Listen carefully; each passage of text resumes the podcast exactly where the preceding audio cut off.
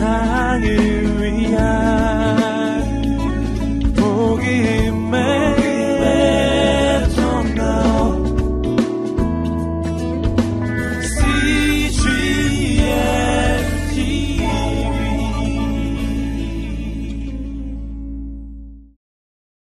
할렐루야. 이 새벽에도 하나님께서 아, 우리의 도움이 되심을 믿습니다.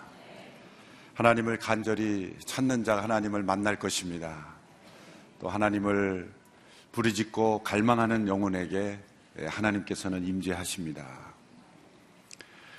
아, 오늘 시편 63편의 말씀은 아, 다윗이 유대 광야에 있을 때 지은 시라 이렇게 되어 있습니다. 히브리 성경에 보면은 예, 다윗이 유대 광야에 있을 때 지은 시라는 것이 1절로 이렇게 본문처럼 표시되어 있습니다. 어, 그 이유는 이 상황을 이 말씀의 한 부분처럼 암송하도록 함으로써 그 시를 명확하게 이해하도록 하기 위한 의도인 것으로 보입니다. 어떤 상황에서 어떤 노래가 나왔는가가 참 중요하죠. 편안한 안식처에서 깊은 휴식을 취하고 일어나 고백하는 고백인지, 동굴 속에 광야 속에 헤매이면서 하는 고백인지, 그 사람의 상황에 따라서 그 고백의 가치와 깊이는 달라지기 때문입니다. 동일한 단어일지라도 또 어떠한 사람이 고백하느냐에 따라서 그 단어의 의미와 그 깊이는 달라지는 것이기 때문입니다. 유대 광야를 다윗이 헤매게 된 두 가지 배경이 있죠. 하나는 사울의 위협이었고 또 하나의 배경은 다윗의 아들 압살롬이 아버지를 배반하고 또 음모를 꾸밈으로 반란을 일으켰을 때 다윗이 예루살렘을 떠나 예, 광야로 피신해야만 하는 예, 그런 상황이 있었습니다. 어제 우리가 살펴본 시편 57편은 사울의 위협을 피해서 어, 광야를 헤매던 중 동굴 속에 그가 피신했을 때 예, 지어졌던 시라고 기록되어 있습니다. 오늘 또다시 그가 유대 광야에 있게 된 이유는 바로 아들 때문입니다. 사랑하는 아들 압살롬이 배반자가 되고 대적자가 되어서 어, 이제는 아버지를 죽이려고 하는 그런 어, 살인적인 어, 그런 반란의 주역이 됨으로써 다윗은 예루살렘을 피해서 이제 유대 광야를 헤매일 수밖에 없었습니다. 어쩌면 사울의 위협보다도 더 고통스러운 위협이었겠죠. 압살롬은 또 다른 사울이었습니다.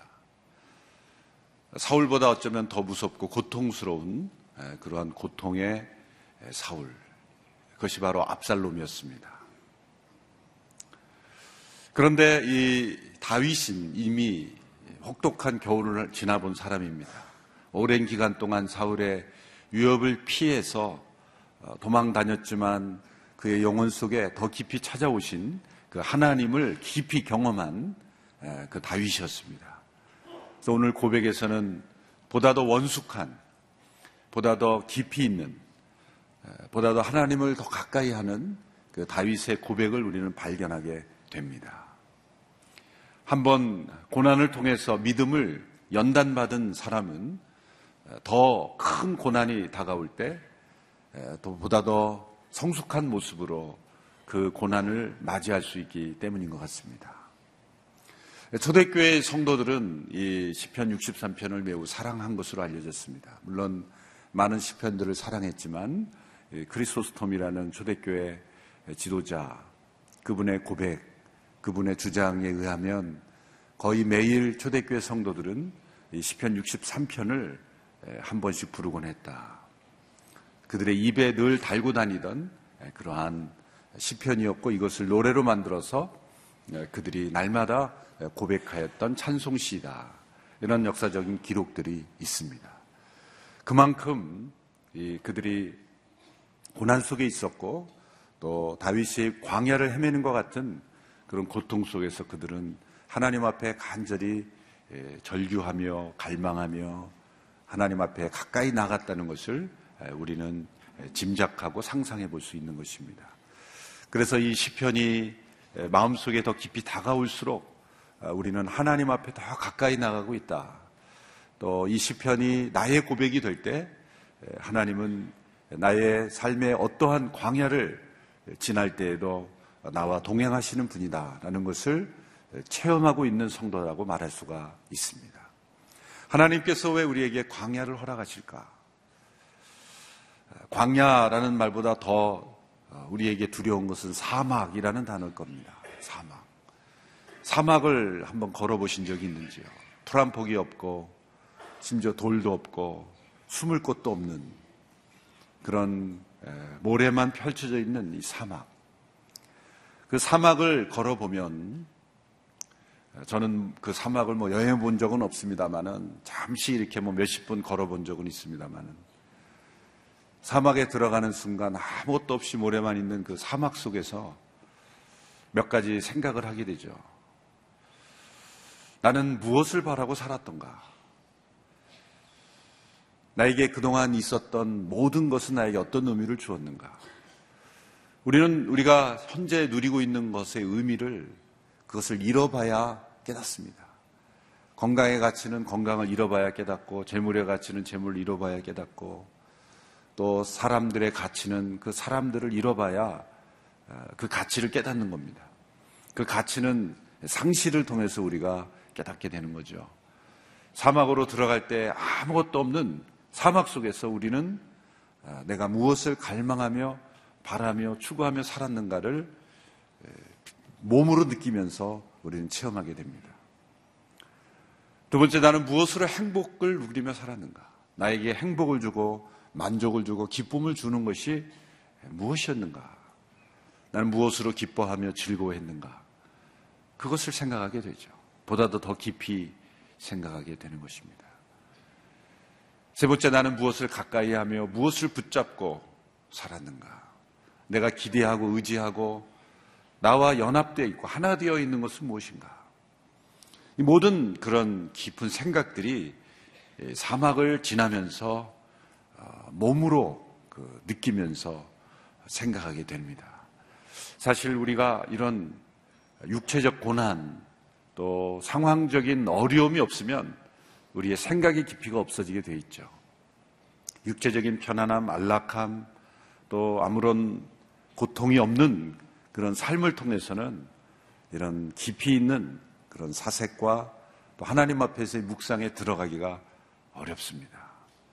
하나님께서 다윗을 이런 광야에 수없이 던져지게 한 것은 한 영혼 속에 담겨 있는 하나님을 향한 갈망, 또 하나님으로 인하여 깊이 있게 하나님을 예비하는 그런 영성, 그런 것들을 끄집어내심으로써 동일한 삶을 사는 모든 사람들에게 그 고백을 붙잡고 하나님 앞에 나오도록 내어주신 그런 영적인 사다리와 같은 그런 고백이라고 생각을 합니다. 신명기에 보면 하나님께서 왜 이스라엘 백성들을 광야를 걷게 하신 이유를 말씀하고 있죠. 신명기 8장 2절의 말씀인데요. 개혁 개정 번역으로 우리 함께 읽어보도록 하겠습니다. 신명기 8장 2절 말씀 시작. 내 하나님 여호와께서 이 40년 동안에 내게 광야 길을 걷게 하신 것을 기억하라. 이는 너를 낮추시며 너를 시험하사 내 마음이 어떠한지 그 명령을 지키는지 지키지 않는지 알려 하심이라. 광야가 우리에게 필요한 이유는 우리의 마음속에 무엇이 들어 있는지 우리의 마음을 시험하시는 거죠. 우리가 무엇을 갈망했는지, 무엇으로 만족하며 살았는지, 무엇을 가까이 하며 살았는지, 그것을 깨닫게 하시는 겁니다.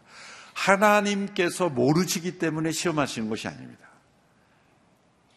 우리가 그 광야의 길을 걸어야만 하나님께서 우리의 마음속에 뭐가 들어있는지를 모르기 때문에 하나님께서, 하나님이 알기 위해서 한 게 아니라 우리 자신이 알게 하기 위해서.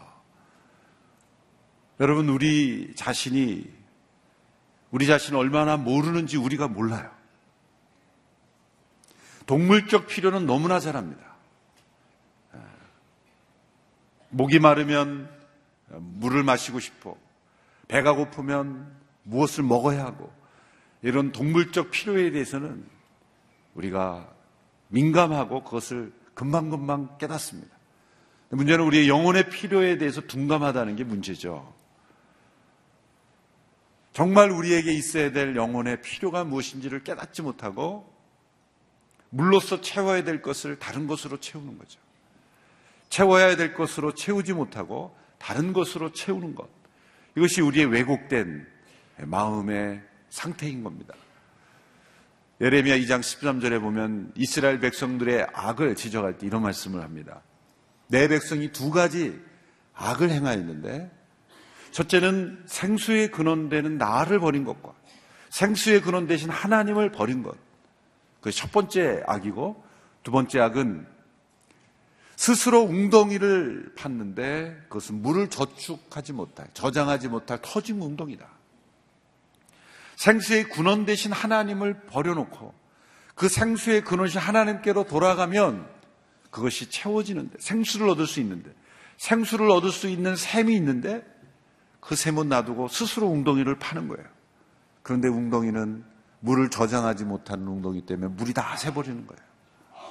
우리 영혼의 모습이죠. 우리 진정한 영적인 필요를 알지 못하고 정말 구해야 될 것을 구하지 못하는 우리들의 모습, 그것이 바로 우리들의 어리석은 모습입니다. 오늘 이 시편 63편에서 아, 다윗의 고백을 통해 우리는 세 가지 중요한 아, 그러한 단어를 발견하게 됩니다. 첫 번째는 갈망이라는 단어입니다. 1절에 보면 하나님이여 주는 나의 하나님이시라 내가 간절히 주를 찾되 물이 없어 마르고 황폐한 땅에서 내 영혼이 주를 갈망하며 내 육체가 주를 악망하나이다. 악무하나이다. 이 갈망이라는 단어. 두 번째 중요한 단어는 5절에 나와 있습니다. 우리 5절 같이 읽어볼까요? 시작. 골수와 기름진 것을 먹음과 같이 나의 영혼이 만족할 것이라 나의 입이 기쁜 입술로 주를 찬송하되 만족이라는 단어입니다. 만족. 세 번째 중요한 단어는 8절에 나와 있습니다. 같이 한번 읽겠습니다. 시작. 나의 영혼이 주를 가까이 따르니 주의 오른손이 나를 붙듯이 거니와 이렇게 되어 있습니다. 갈망이라는 것은 무엇을 절실히 필요로 하는가이죠. 만족이라는 건 무엇으로 기뻐하고 행복해 하는가라는 것입니다. 가까이라는 단어는 무엇과 하나 되어 있는가라는 단어의 의미입니다. 이 시편 63편 곳곳에 보면 이 다윗의 하나님을 향한 갈망이 표현되어 있습니다. 먼저 그가 갈망하는 장소들을 보면 여러 장소들이 나오죠. 1절에 보면 그가 물이 없어 마르고 황폐한 땅에서 광야에서 그는 하나님을 갈망합니다. 2절에 보면은 내가 주의 권능과 영광을 보기 위하여 이와 같이 성소에서 주를 바라봤나이다. 이것은 과거의 추억이죠. 그는 예루살렘 성소를 떠나 광야에 와 있습니다. 그 광야에서 그는 성소에서 주님을 바라봤던 것을 추억하며 또한 갈망하고 있습니다. 또한 6절에 보십시오. 내가 나의 침상에서 주를 기억하며 그의 침상에서 주를 기억하며 광야에서 성소에서 침상에서 우리가 있는 것 어느 곳이든지 가정에서 교회에서 일터에서 모든 곳에서 하나님을 악망하고 갈망하고 있다. 또 어느 때 하나님을 갈망합니까? 4절에 보면 나의 평생의 주를 성숙하며 또 이렇게 돼 있고 6절에 보면 새벽에 주의 말씀을 작은 소리로 읊조릴 때 하오리니 새벽에 그는 새벽마다 하나님을 간절히 갈망했습니다. 새벽이라는 단어는 일찍이 보다 그런 뜻으로도 해석이 되는 단어입니다. 갈망하는 사람은 무엇보다도 먼저 그 영혼이 깨어서 하나님을 찾게 돼 있죠. 우리의 삶의 최우선 순위를 하나님께 두고 있다는 거예요. 새벽마다 일찍 일어나 하나님을 예배하고 하나님의 말씀을 묵상하며 하나님께 기도하는 것, 이것은 하나님을 향한 갈망의 한 표현입니다. 하나님을 갈망하는 다윗의 모습을 보여주죠. 그 모습들이 다양하게 나옵니다. 1절에 보면은 내 육체가 주를 악망하이다이다. 영혼의 갈망은 육체까지도 반응이 연결되게 돼 있어요. 영혼이 하나님을 갈망하는데 우리 육체는 아무런 어떤 몸에는 변화가 없느냐? 그렇지 않다는 거예요.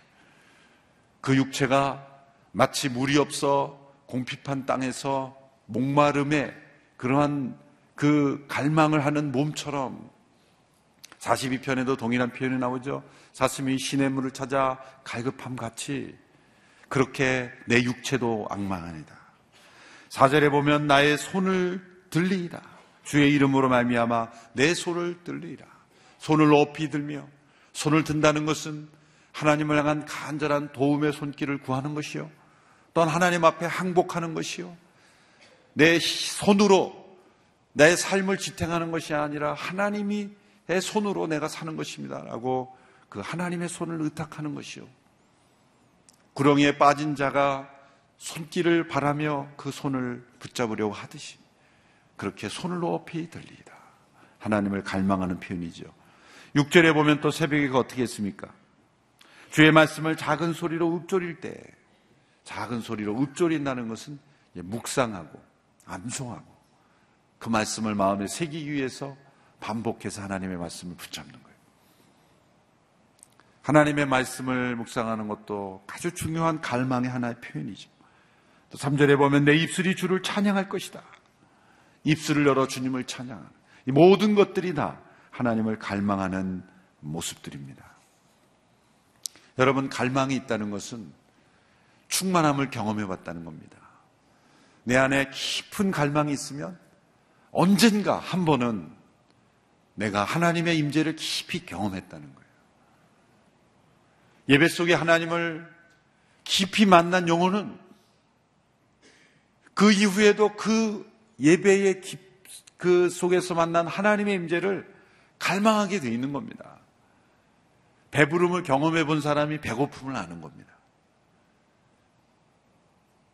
풍족함을 누려본 사람이 그것이 상실되었을 때 고통스러운 법인 것처럼 그의 영혼이 하나님을 깊이 만난 체험이 있는 사람이 그만큼 하나님을 깊이 갈망하는 거예요. 그러니까 내 영혼이 하나님을 갈망하는 만큼 내가 그 이전에 하나님을 체험한 경험이 있다는 증거입니다. 그러므로 내가 하나님을 얼마나 갈망하는가는 내가 하나님을 얼마나 깊이 만나는가를 보여주는 중요한 증거인 것입니다. 오늘 이 말씀 속에 그가 얼마나 하나님을 깊이 갈망하는지를 표현하고 있는 말씀들이 많이 나옵니다만은 두 구절을 제가 주목해 보고 싶습니다. 철저 1절에 보면 하나님이여 주는 나의 하나님이시라. 주는 나의 하나님이시라. 하나님이여 주는 나의 하나님 히브리어 엘로힘 엘리아타. 엘로힘이라는 건 전능하신 하나님, 천지 만물을 창조하시고 통치하시는 전능하신 능력의 하나님을 의미하죠. 엘리라고 하는 예수님께서도 어, 나의 하나님, 나의 하나님, 어찌하여 나를 버리시나이까 할 때 엘리, 엘리 라바사박다니 엘리, 나의 하나님. 엘리라는 표현은 그 엘로힘 전능하신 하나님이 바로 나의 능력이 되시는 하나님. 나의 하나님.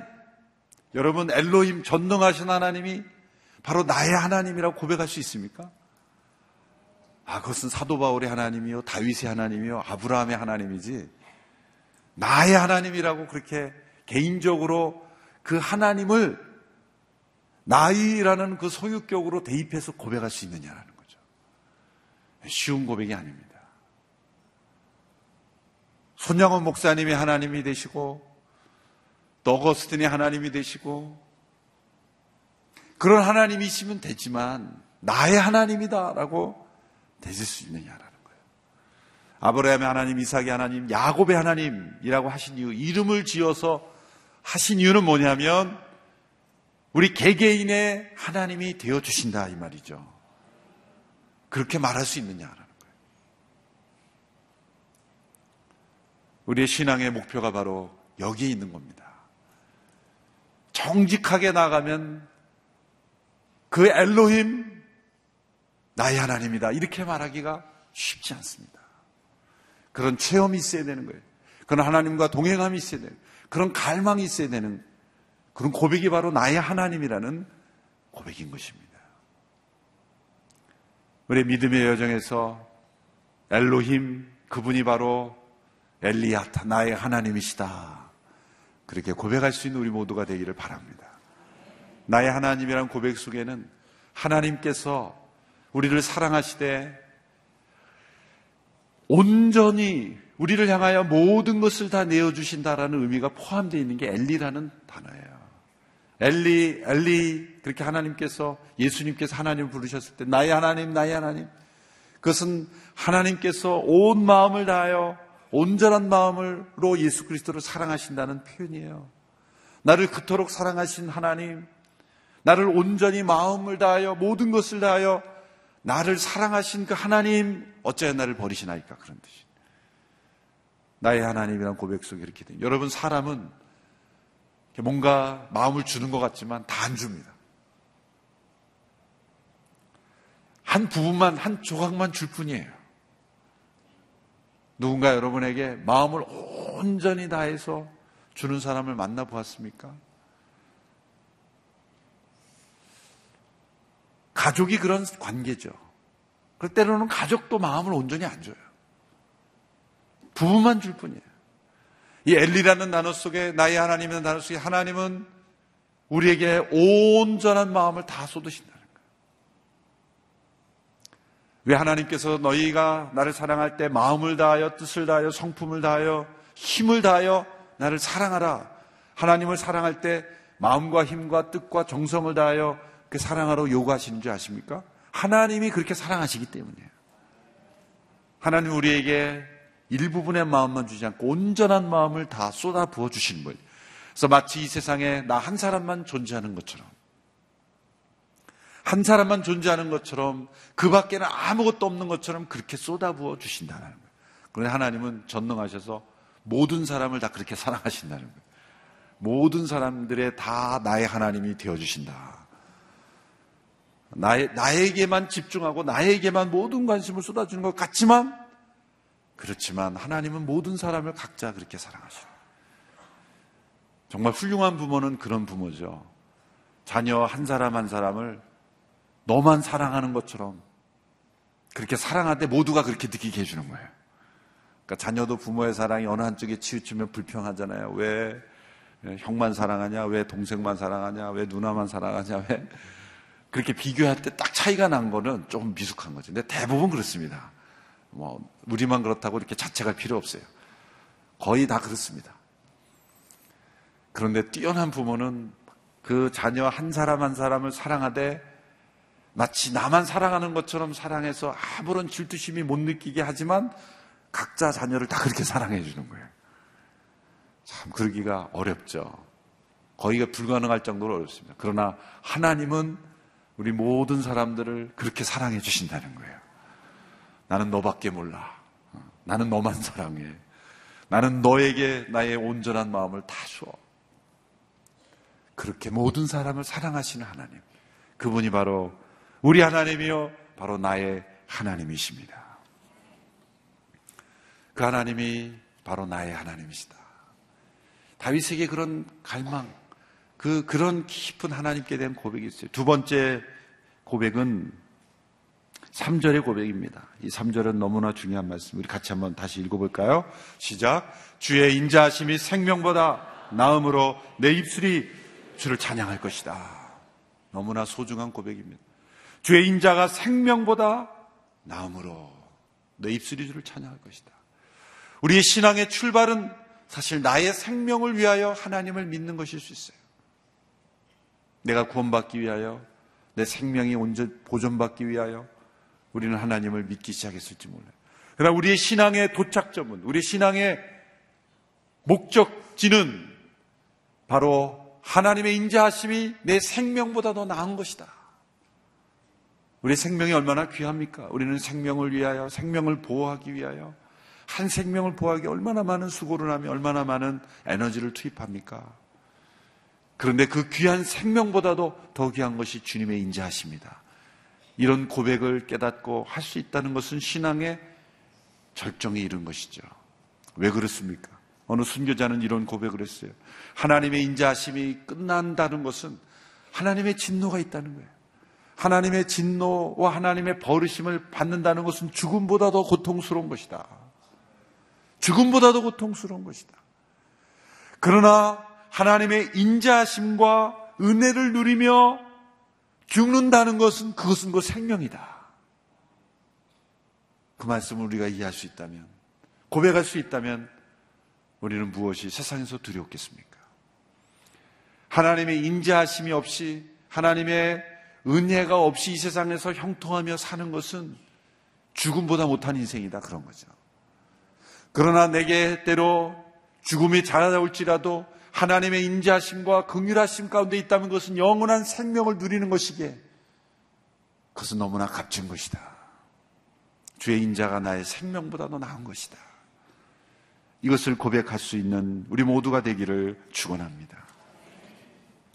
그런데 5절부터 또 분위기가 반전됩니다. 1절로 4절의 고백은 물이 없어 메마르고 황폐한 땅에서 하나님을 갈망하는 다윗에게 있어서는 아들의 배반과 반란으로 인하여 위협을 당하는 것보다 더 고통스러운 것은 하나님의 임재가 없는 고통이었다는 거예요. 그런 갈망을 고백했죠. 그런데 5절에 갑자기 분위기가 바뀝니다. 잔치의 분위기로 바뀝니다. 5절 말씀 우리 같이 읽어볼까요? 시작. 골수와 기름진 것을 먹음과 같이 나의 영혼이 만족할 것이라. 나의 입이 기쁜 입술로 주를 찬송하되 골수와 기름진 것을 먹음과 같이 광야에서 그런 먹을 것이 있었단 말입니까? 아니죠. 이거는 믿음의 상상 속에서 고백하고 바라보고 있는 것입니다.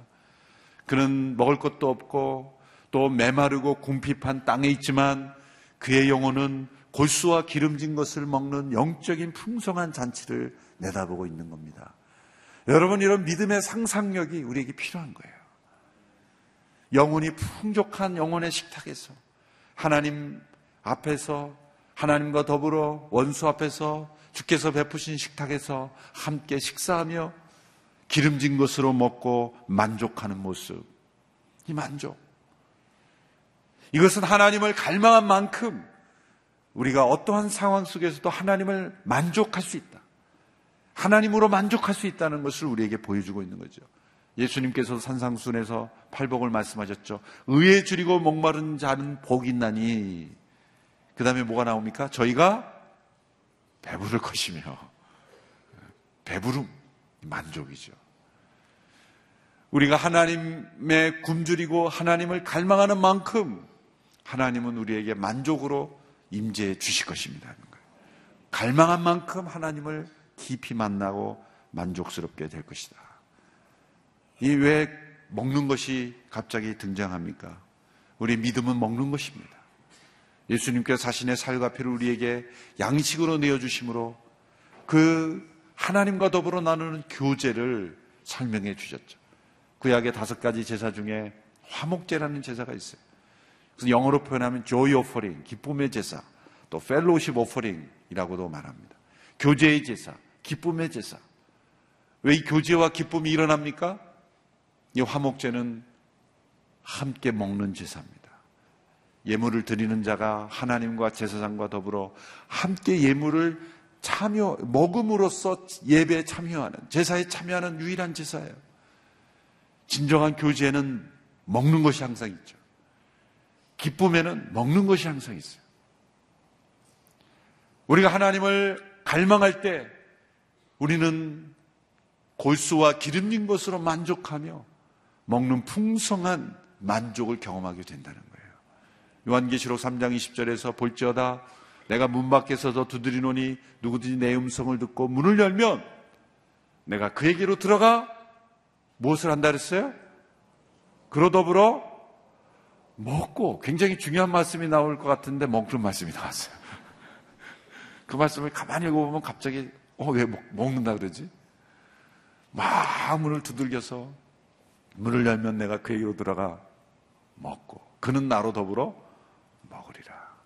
성령이면 이 먹는다는 것은 그 아주 친밀한 아주 친밀한 교제를 의미할 때 먹는 것으로 다 비유한 거예요. 예수님께서 나의 살과 피를 먹고 마시라고 할 때는 문자적으로 우리가 그 뭐 사람의 살과 피를 먹는 그런 게 아니죠. 친밀한 교제. 하나됨으로 나가는 친밀한 교제를 기념할 때 먹는다. 음식이 우리 입으로 들어가면 그 음식이 나의 일부가 되듯이 친밀한 사귐을 통해 연합으로 나아가는 과정을 의미할 때 이 먹는다라는 표현을 쓰는 겁니다. 그러므로 예수님을 믿는 것은 예수님을 먹는 것이다. 이렇게 비유할 수가 있는 것입니다. 그래서 그의 입술에 기쁜 찬송으로 주님을 예배하고 있습니다. 두 번째 만족이란 단어에서 이제 세 번째 중요한 단어로 넘어가면 8절에 우리가 함께 읽은 대로 이런 고백을 합니다. 나의 영혼이 주를 가까이 따르니 주의 오른손이 나를 붙드시거니와. 이 가까이라는 단어가 중요합니다.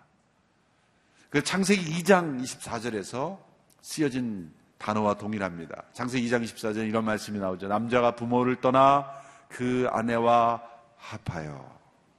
여기서 합하여는 단어가 가까이라는 다백하라는 동일한 단어입니다. 우리가 나의 영혼이 주를 가까이 일하는 것은 하나님과 연합된다는 거예요. 마치 부부가 서로 연합되듯이 하나님이 우리의 남편이 되신다는 고백이 성경 전체에 깔려 있어요. 여러분 에베소서 5장에 보면은 남편과 아내의 관계를 설명할 때 그리스도와 교회의 관계를 비유해서 설명하죠. 근데 그 말씀을 잘 보면은 부부간의 사랑을 설명하기 위해서 그리스도와 교회의 관계를 비유로 대입한 것처럼 보이지만 실상은 정반대입니다. 실상은 정반대라는 말은 그리스도와 교회의 관계를 깨닫게 하기 위해서 하나님께서 이 땅에 결혼의 관계를 두셨다는 거예요. 놀라시는 분이 아무도 없네요. 저는 그것을 깨닫고 엄청나게 놀랐어요. 이거는 결혼식 때 결혼을 어떻게 행복하게 살아가느냐? 남편은 아내를 사랑할 때 예수님께서 교회를 사랑할 때 그렇게 희생하며 살라. 아내는 남편을 사랑할 때 교회가 그리스도께 순종하라 순종하라. 그 말씀만으로 하고 교회를 결혼을 위해서 그 주신 비유로 알았는데 그 말씀을 정확하게 보니까 정반대였다는 거예요. 예수님과 우리의 관계, 하나님과 우리의 관계가 어떤 관계이어야 하는지를 우리가 일평생 깨닫게 하기 위해서 우리에게 결혼을 허락하신 거예요. 나중에 요한계시록에 예수님을 어떤 분으로 비유합니까? 다시 오실 신랑으로 비유하시잖아요. 예수 우리의 남편이 되시고 우리 모두는 다 그리스도의 신부라는 거예요. 그리스도의 신부라는 거예요. 하나님과 우리의 관계가 어떤 관계가 되어야 되는가? 호세아서에서 보여주고 있는 비유는 뭡니까? 하나님이 우리의 남편이시고 우리는 그 남편을 배반하여 끊임없이 간음을 행하고 도망가고 배신한 부인으로 우리들을 비유하고 있는 거죠. 그러므로 우리가 하나님과 가까워지고 하나님과 연합된다는 것은 남편과 아내가 조금 더 담이 없이 온전히 하나 되어 있는 것을 여러분 우리의 신앙의 궁극적인 목표는 거기에 있는 거예요.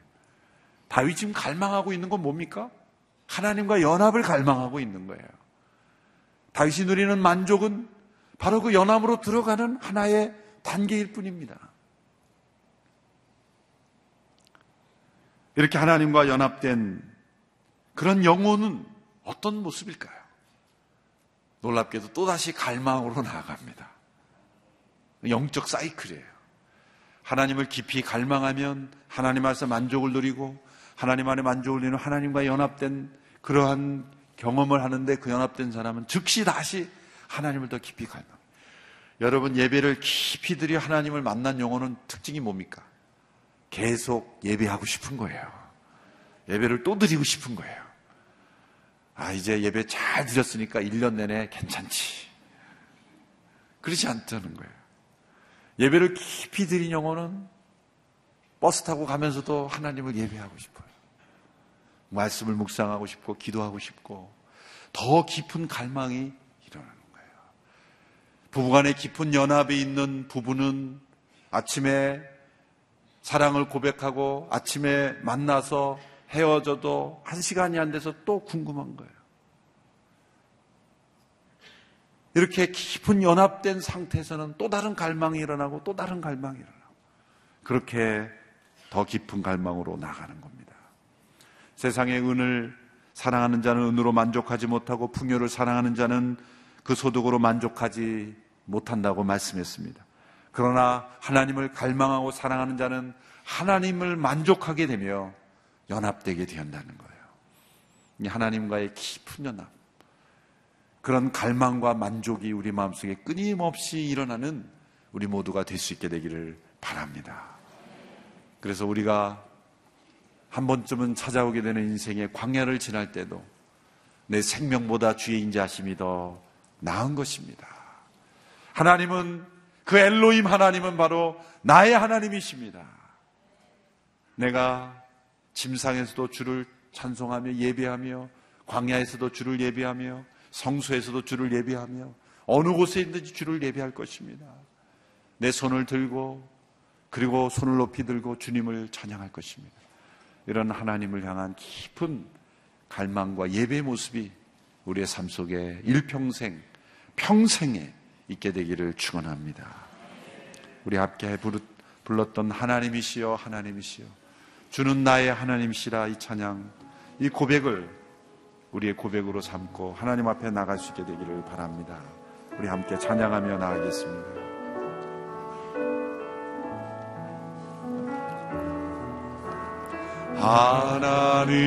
하나님이시여 하나님이시여 주는 나의 하나님이시로다.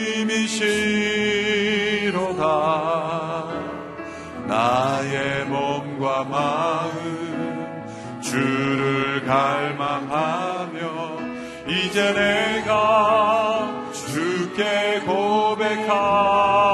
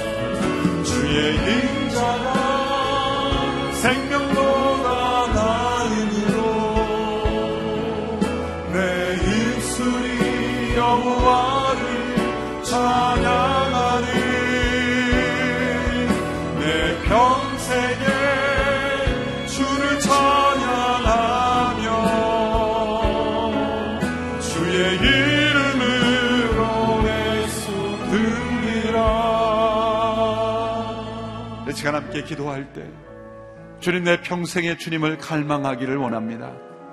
내 삶이 풍족하고 안락하며 평안할 때 그 갈망을 잃어버리지 않게 하여 주옵소서.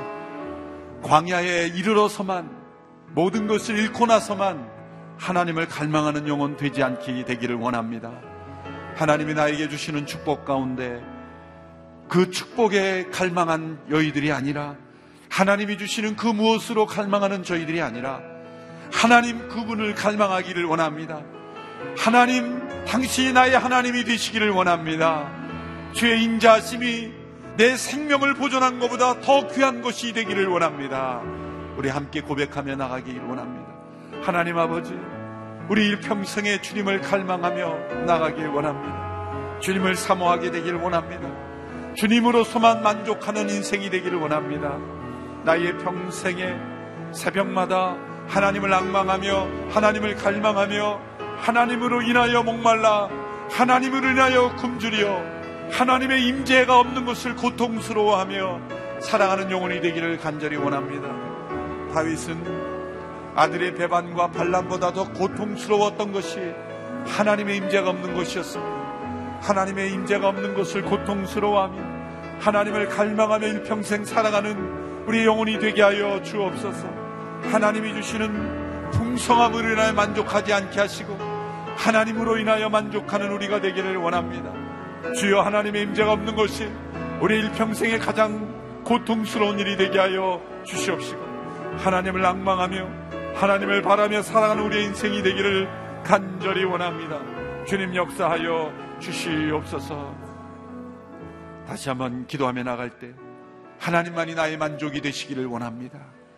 하나님이 주시는 그 무엇으로 만족하는 인생이 아니라 다윗처럼 하나님이 나의 만족이 되심을 고백하며 하나님과 하나 되는 하나님을 가까이 따르는 하나님과 연합된 인생이 되기를 간절히 원합니다. 함께 기도하며 나갑니다. 하나님 아버지, 하나님만이 우리의 만족이 되시며 하나님은 그분을 가까이 따르는 인생이 되기를 원합니다. 주여, 하나님과 늘 가까이 동행하는 인생만이 나의 진정한 기쁨이며 행복이며 만족의 이유가 되는 우리 모두가 되기를 간절히 원합니다.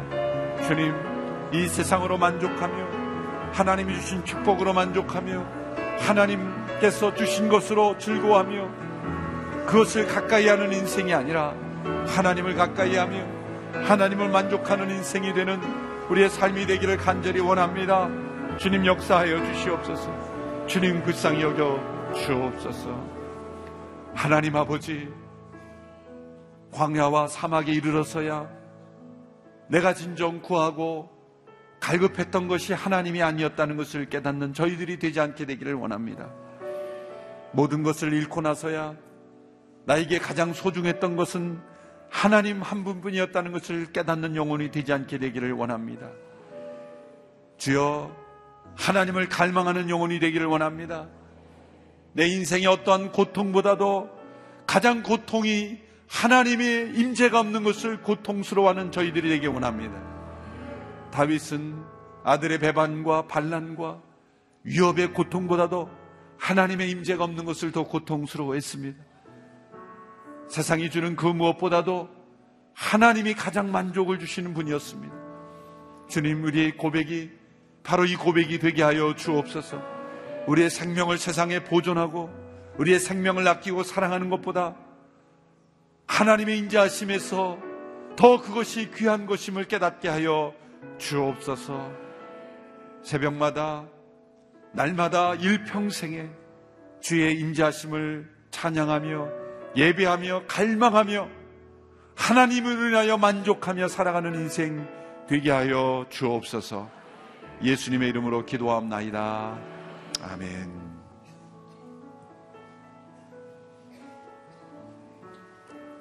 예, 우리 다 같이 일어나서 나의 영혼이 잠잠히 찬양하며 주 앞에 나가도록 합시다. 나의 영혼이 잠잠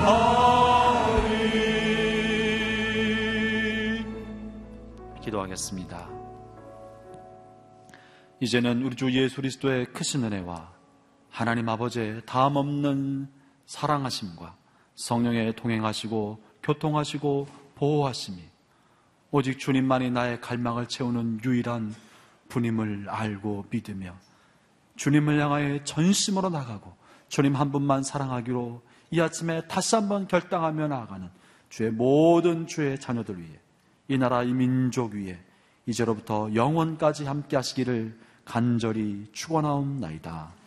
아멘.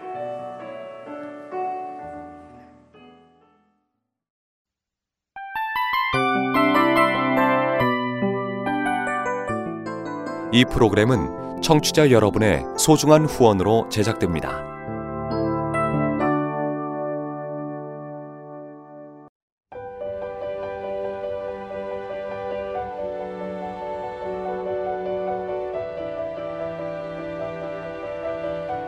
세상에는 수많은 교회들이 있지만 더 깊이 있는 말씀 강해를 찾기 위해 크기로만 교회를 선정하지 않습니다. 보다 좋은 영적 콘텐츠를 더 많이 나누기 위해 방송비를 받지 않습니다.